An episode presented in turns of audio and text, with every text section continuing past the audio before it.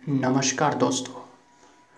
तृणमूल कांग्रेस का एमएलए जितेंद्र तिवारी, उन्होंने कल officially Bharatiya Janata party join कर ली। अब मैं आपको बताता हूँ कि जितेंद्र तिवारी है कौन।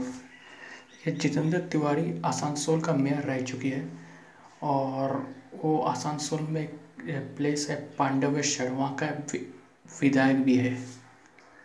लेकिन इस जितेंद्र तिवारी के पीछे कहानी है। इसके लिए मैं आपको थोड़ा पीछे ले जाता हूँ।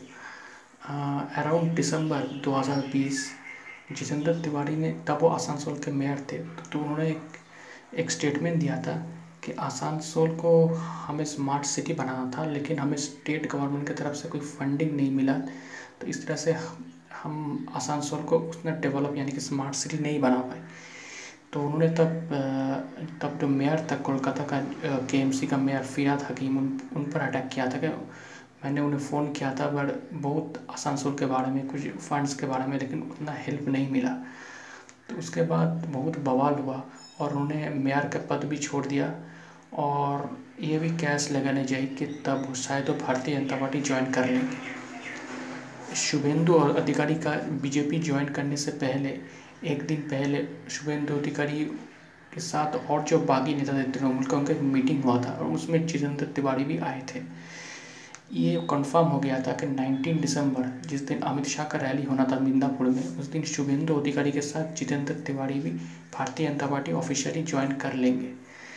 लेकिन प्रॉब्लम ये हुई कि बीजेपी के अंडर से कुछ बगावती सुर उठा, जैसे केंद्रीय मंत्री और आसानसोल के सांसद बाबुल सुप्रियो और दो एक लीडर्स उन्होंने ये बोला कि जितेंद्र तिवारी ऐसे लोगों को, मैंने इनडायरेक्टली बोला कि लाना पार्टी के जितेंद्र तिवारी ऐसे लोगों को पार्टी में लेना ठीक नहीं है।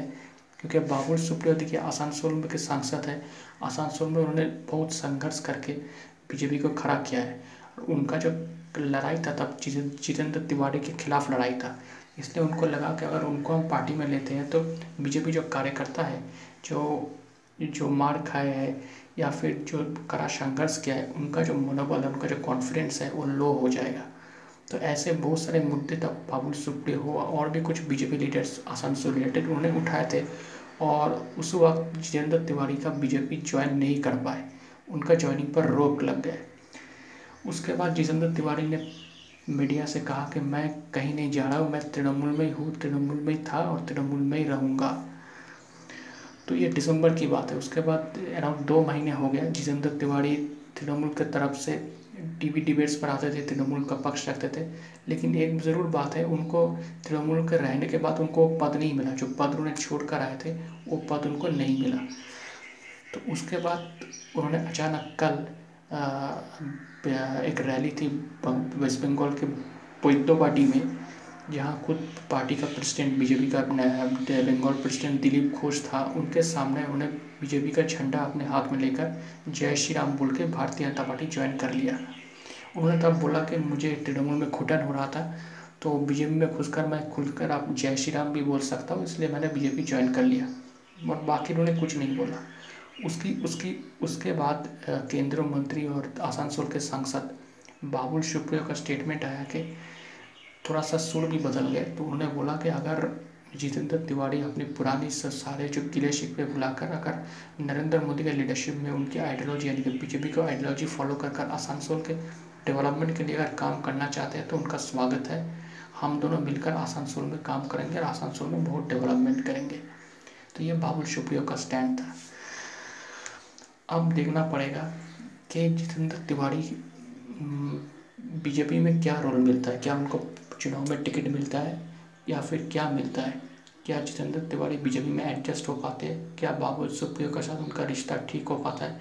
और बीजेपी का बाकी जो लीडर्स है, आसानसोल में, उनके साथ उनका रिश्ता ठीक ठाक मतलब ठीक से कम्युनिकेट कर पाता है, ठीक सा बैलेंसिंग हो पाता है, ये देखना ज़रूरी होगा। जहाँ तक जितेंद्र तिवारी आने से नुकसान या लाभ की बात है, देखिए बीजेपी में ऑलरेडी आसानसोल में अच्छा अच्छा प्लेटफॉर्म बना लिया है बाबुल सुप्री हो, बाकी स्टेट लीडर्स उन एरिया पर अपना संगठन बढ़ा लिया है। तो जितेंद्र तिवारी के आने से हाँ थोड़ा और पावरफुल होगा। और तृणमूल की बात करें, तृणमूल को हाँ थोड़ा नुकसान है। जितेंद्र तिवारी एक अच्छे ऑर्गेनाइजर थे बड़े नहीं जाते आसानसोल के। तो डेफिनेटली थोड़ा नुकसान तो है पॉलिटिकली तो देखते हैं जितेंद्र तिवारी का सफ़र बीजेपी में कैसा रहता है। और तृणमूल कांग्रेस भी जितेंद्र तिवारी के बिना आसानसोल में क्या कर पाता है, ये भी देखना बहुत ज़रूरी होगा। दोस्तों, आपको मेरा ये एनालिसिस कैसा लगा? क्या आप मेरे इस एनालिसिस से सहमत हैं या नहीं? अगर आप मुझसे संपर्क करना चाहते हैं या कोई मैसेज भेजना चाहते हैं तो आप मुझे डायरेक्टली ईमेल कर सकते हैं। मेरा ईमेल आईडी है Mishti man nine at the rate of Gmail dot com Mishti man nine M I S T I M double A N Mishti man nine at the rate of Gmail dot com और मेरा नाम है प्रियोव्रतो गांगुली। शुक्रिया।